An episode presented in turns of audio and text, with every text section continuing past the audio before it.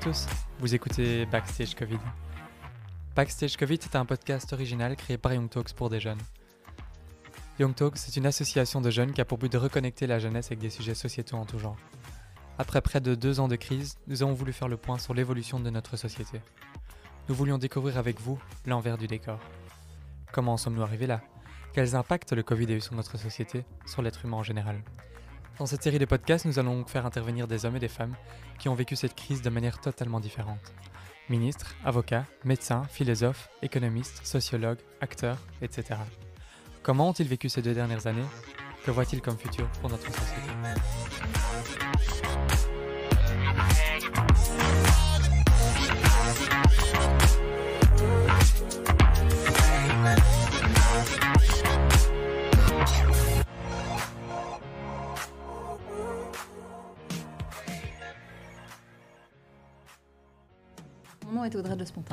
Suis avocate depuis une grosse dizaine d'années, spécialisée au départ euh, plutôt en droit commercial, en droit bancaire, en, droit de la faillite. Et, euh, et, depuis un an et demi maintenant, euh, surtout, ma, pratique s'est reconcentrée sur le, droit du Covid et les recours contre les, mesures Covid.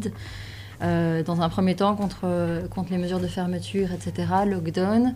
Et puis maintenant, plus récemment, sur tout ce qui est le CST en Wallonie à Bruxelles.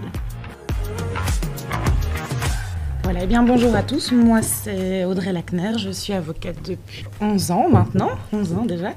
Euh, aussi à la base euh, avec une formation plutôt généraliste, droit civil, euh, droit de la responsabilité, droit commercial également. Et comme Audrey, ben, ça fait un an et demi maintenant que la pratique se concentre sur le, droit du Covid, un, peu, un peu malgré nous, il hein, faut, bien le, faut bien le dire.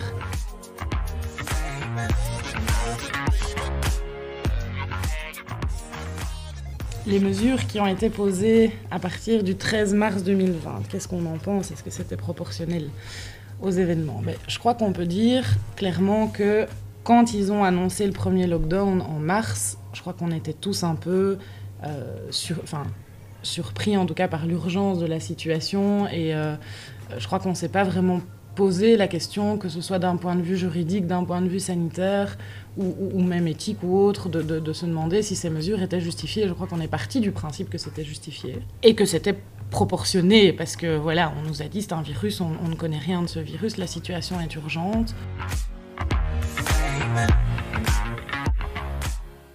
Euh, et c'est vraiment à partir de la deuxième vague, donc à partir du mois d'octobre où il y a eu les autres fermetures, que vraiment les, les, les questions se sont, euh, se sont posées, que ce soit d'un point, de vue, euh, point de vue juridique ou d'un point de vue efficacité. Je crois qu'on est, on est tombé aussi dans un système où euh, on était euh, très fort dans une expertocratie, donc avec beaucoup d'experts qui, qui donnaient leurs avis dans tous les sens. On ne savait plus très bien à quel sens, vouer, à quel sens se vouer. Mais, mais effectivement, à partir du mois d'octobre, vraiment s'est posé la question juridiquement de savoir si c'était normal de, continuer à procéder avec des arrêtés ministériels comme ça a été fait euh, ben, jusqu'il y a peu hein, finalement, parce que le dernier datait du mois de septembre, euh, avant la loi pandémie. Oui, je pense qu'il y a vraiment une distinction à faire entre première vague et deuxième vague, la, première ne pouvant pas être, être comparée à la deuxième, en tout cas en termes purement juridiques de proportionnalité.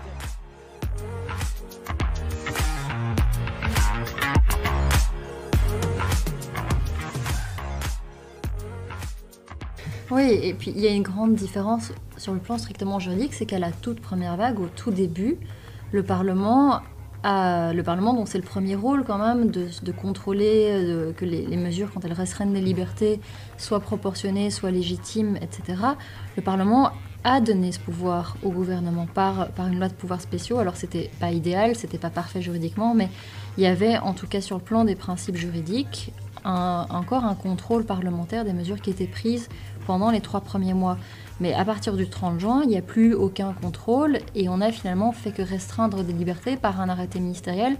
Pour caricaturer, c'est la ministre de l'Intérieur qui, dans son bureau toute seule, décidait s'il fallait fermer l'ORECA, la culture, euh, si on devait rester chez nous, la bulle, le, le, les, les, personnes qu'on pouvait recevoir, etc. Et ça, sur un plan démocratique, ça ne va pas parce que la ministre de l'Intérieur, elle n'est pas élue. Euh, les seuls qui sont élus sont les parlementaires et les seuls qui peuvent prévoir des sanctions pénales, qui peuvent restreindre notre liberté si c'est nécessaire, ce sont les parlementaires. Autant les trois premiers mois, il y avait une espèce d'apparence encore de contrôle par le Parlement, autant à partir du 30 juin 2020, ça n'a plus du tout été le cas, et ça n'a plus été le cas pendant plus d'un an, euh, plus de 15 mois.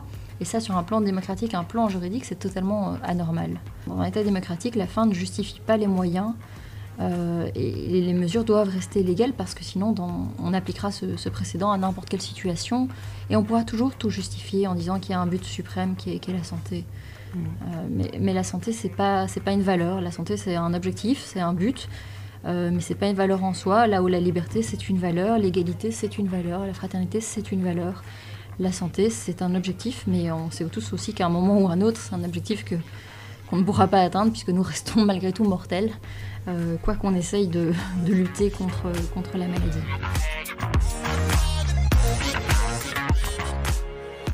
Effectivement, le droit à la vie, le droit à la santé, ce sont des droits fondamentaux et ça c'est évidemment pas contesté. Le problème c'est qu'on a l'impression qu'avec euh, cette crise, on essaye en tout cas d'instaurer une espèce de hiérarchie entre les droits. Et comme le dit euh, très justement, euh, je trouve, euh, Madame Françoise Tulkens, juge à la, à la Cour européenne des droits de l'homme, il n'y a pas de hiérarchie entre ces droits parce que sinon, effectivement, on peut tout justifier. Et donc le tout est de trouver le juste équilibre, de trouver, de faire la balance des intérêts, d'où l'importance de la proportionnalité des mesures et de se dire, ok, quand j'instaure une mesure, est-ce que cette mesure va être nécessaire pour atteindre l'objectif que, euh, que, que, que, je cherche Alors, bon, un objectif de santé publique, c'est quand même assez large. Et malheureusement, je crois que les autorités ont quand même oublié euh, la définition que l'OMS donne de la santé publique. C'est pas que la santé physique, il y a la santé mentale, il y a enfin, un bien-être général. Euh, et ça, quand on voit l'impact des mesures euh, d'un point de vue psychologique notamment euh, qu'elles ont eu depuis de nombreux mois, que ce soit sur les jeunes, mais même sur les personnes âgées qui n'ont pas pu recevoir des visites, qui se sont retrouvées complètement isolées, sur les, sur les entrepreneurs, sur les indépendants, enfin qui ont été fermés pendant des mois. je crois qu'on se souvient tous du cas de, de à Liège qui n'a malheureusement pas tenu le coup. ben ça, malheureusement, ils n'en tiennent plus compte alors que ça fait aussi partie de la santé publique.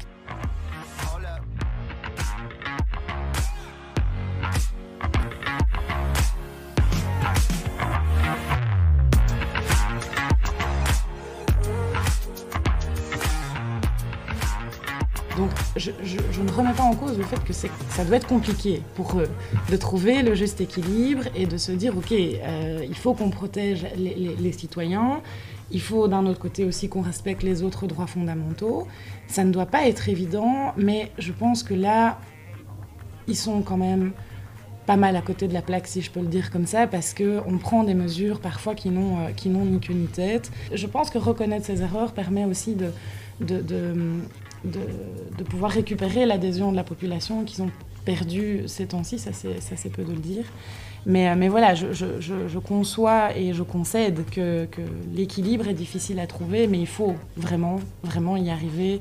Et, et, je pense qu'avec des mesures comme le CST, c'est pas comme ça qu'on va y arriver, certainement pas Maintenant, on, nous parle de, du CST avec la politique de 2G, hein, donc euh, vaccination, certificat de guérison. En France, on est passé à un pass vaccinal.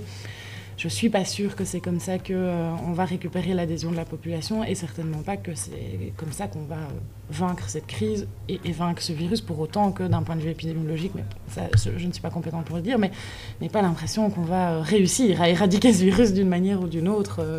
on va plutôt devoir apprendre à vivre à vivre avec.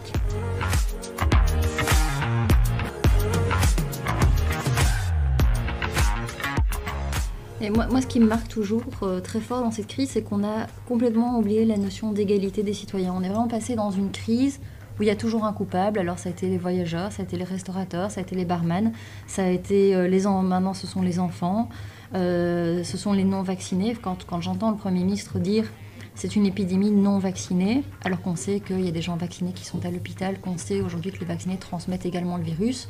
Je ne comprends pas cette stigmatisation d'une partie de la population qui fait un choix qui est légal, la vaccination, aujourd'hui.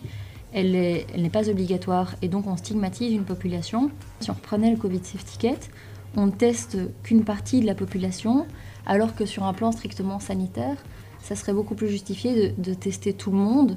Si vous allez dans une soirée et que vous avez des gens qui sont testés parce qu'ils ne sont pas vaccinés, et puis que vous avez des gens qui sont vaccinés et qu'on ne teste pas, alors qu'on sait qu'ils peuvent attraper le virus et qu'on sait qu'ils peuvent le transmettre, ben franchement, moi je vous dis, faites la bise à ceux qui viennent d'être testés et restez à distance des autres.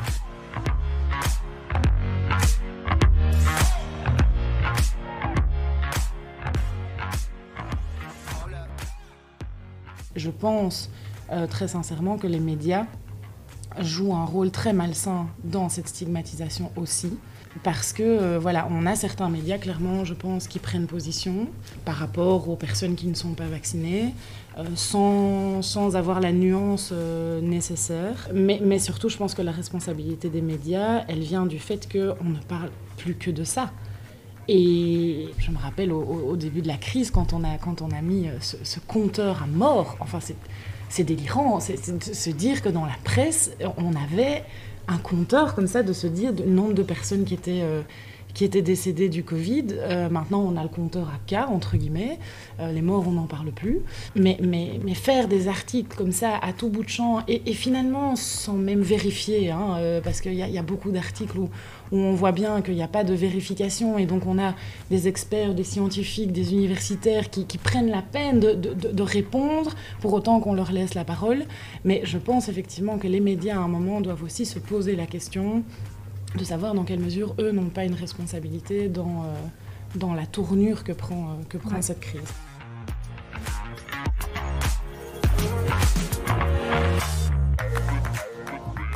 Ce qui est devenu, on le remarque, hein, c'est bien incroyable, c'est que dès qu'un expert fait un tweet ou une déclaration, vous avez un tweet d'Emmanuel André, ça donne un article. Emmanuel André a dit que. Alors, Emmanuel André a tout à fait le droit de s'exprimer, comme, comme tous les citoyens, mais je, me demande où est le travail du journaliste, où est le travail de remise en question, s'il se contente de reprendre chaque tweet de chaque expert. C'est euh, extrêmement anxiogène, en fait. Et surtout que le, le discours inverse n'est pas du tout entendu en tout cas très peu. Et euh, on a conféré à ces experts un pouvoir qui est incroyable, au détriment du, politique, qui est totalement caché derrière les experts, qui prend plus euh, ses responsabilités. Et je trouve que, ce que ça révèle aussi, on le savait déjà, mais c'est que le Parlement ne fait pas du tout son travail de contrôle. Le Parlement est supposé contrôler le gouvernement, et en réalité, il ne le fait pas parce qu'il vote des textes dans l'urgence, parfois même en moins de 24 heures, sur des mesures qui sont quand même extrêmement graves et qui mériteraient un, véritable débat euh, démocratique. Et comme les médias, comme, euh, euh, voilà, le, Parlement ne, joue pas son rôle de contre-pouvoir, qui pourtant est très important, surtout quand on est dans une crise, parce que jouer le rôle de contre-pouvoir et, chanter les louanges de la Constitution et des droits fondamentaux, quand tout va bien, c'est extrêmement facile. Mais la Constitution, elle est surtout là quand tout va mal. Et euh, moi, je m'interroge vraiment sur, euh, l'existence encore et l'utilité encore réelle des parlementaires qui, euh, qui sont venus des presse-boutons. On le savait depuis longtemps, mais cette crise l'a fortement révélé.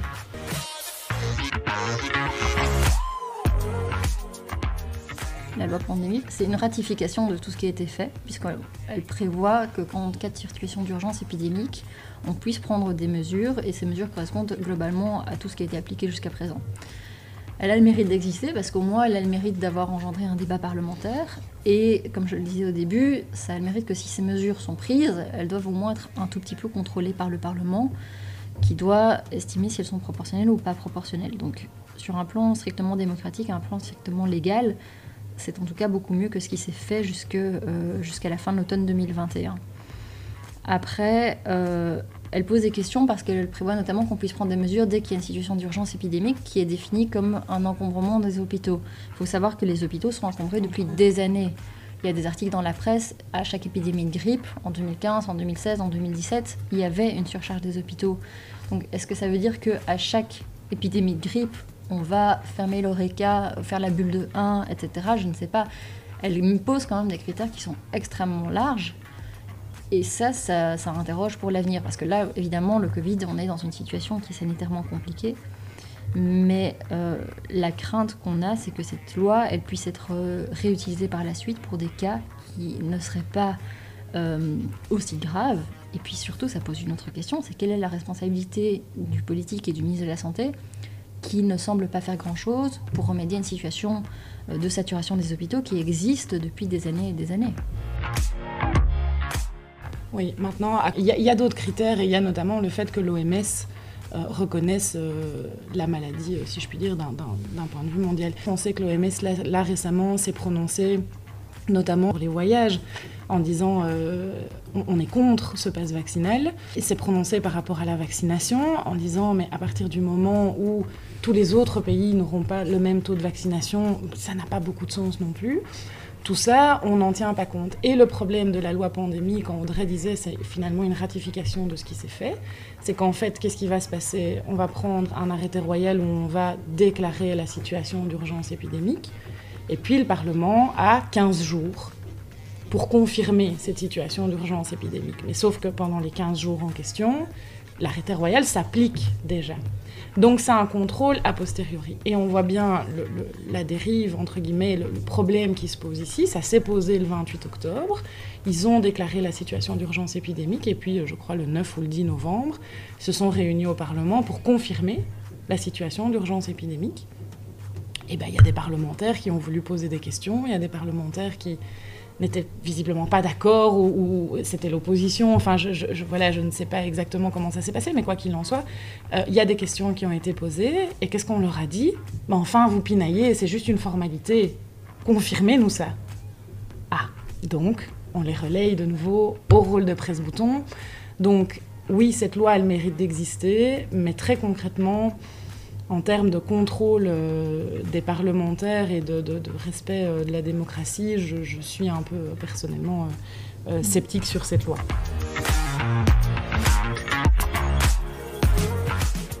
nous, dans un, dans un, tout premier temps, on a été consulté par, par des gens qui étaient fermés. On a introduit des recours, alors qui étaient fermés ou qui étaient fortement empêchés de travailler. On a introduit des, des recours contre les mesures, par exemple liées à l'ORECA ou liées au voyage. Et puis on a fait l'action pour la Ligue des droits humains pour justement demander qu'on passe à un cadre légal, qu'on cesse de fonctionner par arrêté ministériel. Donc là, on était au début de l'année. Depuis la rentrée ici, euh, ce sont les recours contre le, Covid Safety Kit. Donc on a plaidé à Bruxelles, qu'on a plaidé en Wallonie, bah, pour faire lever cette mesure qui est, qui, est, selon nous, en tout cas discriminatoire et pas justifiée, disproportionnée, etc. etc. Donc pour l'instant, c'est vraiment ça qu'on fait. On verra bien si ça fonctionne ou pas. Euh, c'est vrai que ça. On attend les décisions, donc malheureusement, là pour l'instant, je ne peux pas vous en dire un peu plus.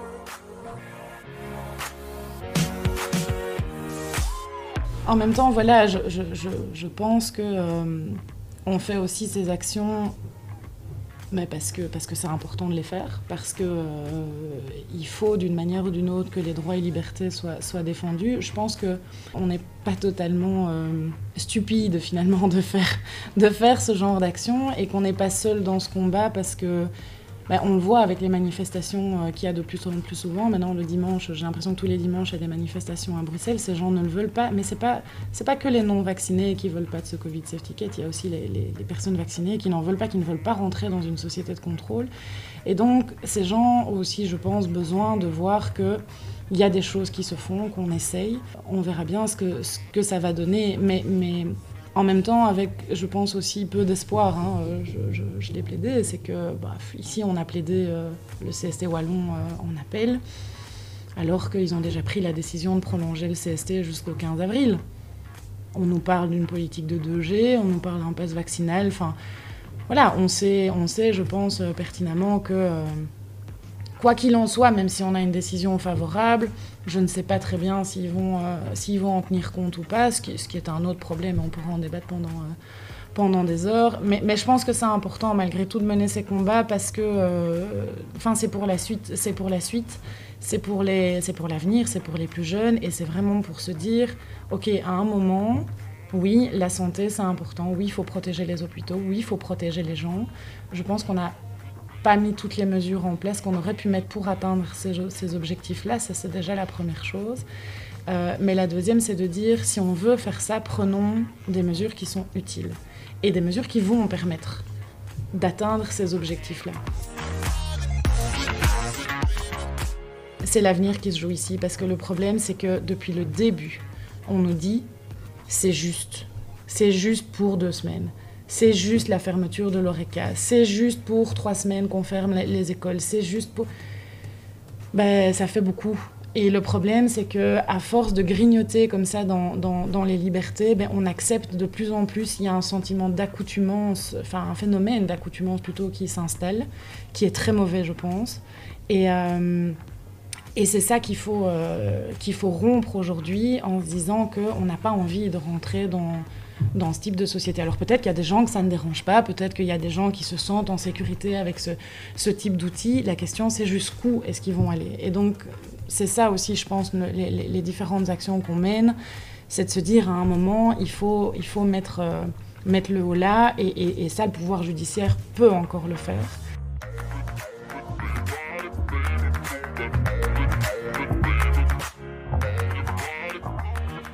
Que je trouve aussi, c'est que toute cette crise a révélé une immense docilité, une immense acceptation générale, presque une indifférence. Une indifférence au fait que désormais on traite 20% de la population comme un citoyen de seconde catégorie, compris de ses droits en fait. Mm. Il n'y a pas d'autre mot parce qu'on lui dit soi-disant qu'il a le choix, mais en réalité il l'a pas. Essayez d'aller prendre un café à l'improviste avec une personne non vaccinée, c'est impossible. Ou alors vous devez le prendre dans le froid, il y a moins 10, vous allez choper une pneumonie et c'est vous qui allez encombrer les hôpitaux à la fin. Moi, j'avoue, j'ai pas de souci à le dire, je suis vaccinée, je l'ai fait parce que je me suis dit qu'il fallait jouer le jeu, il fallait tenter. Mais je suis profondément mal à l'aise à l'idée que des gens qui m'entourent, qui sont pas vaccinés, soient traités avec moins de droits que moi. Ça me met mal à l'aise, c'est comme si demain on discriminait d'autres personnes sur d'autres critères, ce n'est pas acceptable. Et je trouve qu'il faut se rebeller là-dessus, il faut s'indigner parce que ça n'est pas normal en, Belgique qu'en euh, en 2021 on discrimine sur des critères totalement euh, non justifié. Et je trouve qu'il y a une docilité, une acceptation. Il y a pire, il y a même une stigmatisation quand le Premier ministre parle des non-vaccinés, quand il y a Conor Rousseau, le président du Parti socialiste flamand, qui dit il faut punir les non-vaccinés. C'est des propos qui sont extrêmement graves dans le chef d'un dirigeant politique qui est supposé quand même rassembler la population.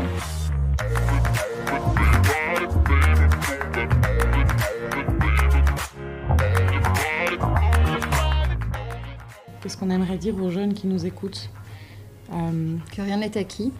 Rien n'est acquis et que surtout, surtout, il faut, il faut garder cet esprit critique. Mm. C'est important, c'est hyper important. Il faut s'intéresser, il faut comparer, il faut, il faut lire déjà beaucoup. Et euh, il faut se dire que, euh, ok, la, la, presse dit peut-être des choses, mais peut-être qu'il y a des gens qui disent d'autres choses. Ces autres personnes n'ont pas nécessairement raison non plus. Mais on est justement dans une situation où on est dans le flou, à, beaucoup de niveaux. Et donc, ça mérite la réflexion. Mais cette réflexion, en tout cas, doit toujours être guidée par, selon moi, hein, par le fait que euh, la liberté, c'est la règle. Et l'interdiction, c'est l'exception. Et ça, c'est la base de la base. Et qu'il faut comprendre aujourd'hui qu'on est en train de tomber dans un système totalement inverse où l'interdiction devient la règle, la liberté devient l'exception, et que si on continue à accepter ce système-là, ben, je ne sais pas ce que ça va donner dans les années, euh, dans les années qui viennent.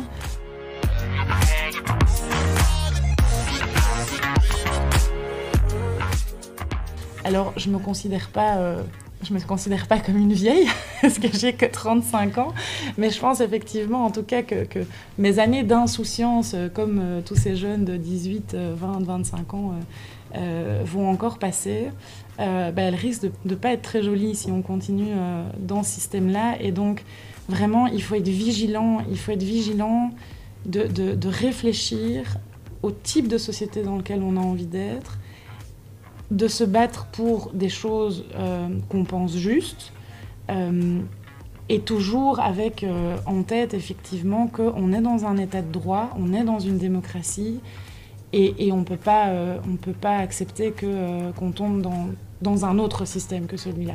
Donc vraiment, euh, esprit critique à, à 100 000 euh, je, je, les encourage à, à agir en ce sens-là.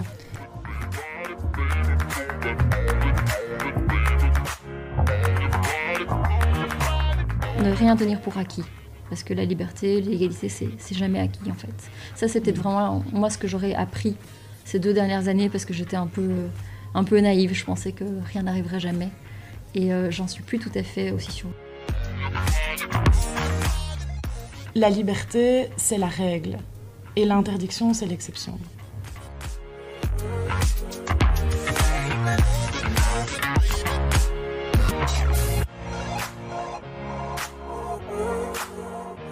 On tient vraiment à remercier toutes les personnes qui ont permis à ce podcast d'exister, tout particulièrement à nos intervenants qui ont accepté de partager leurs expériences avec nous.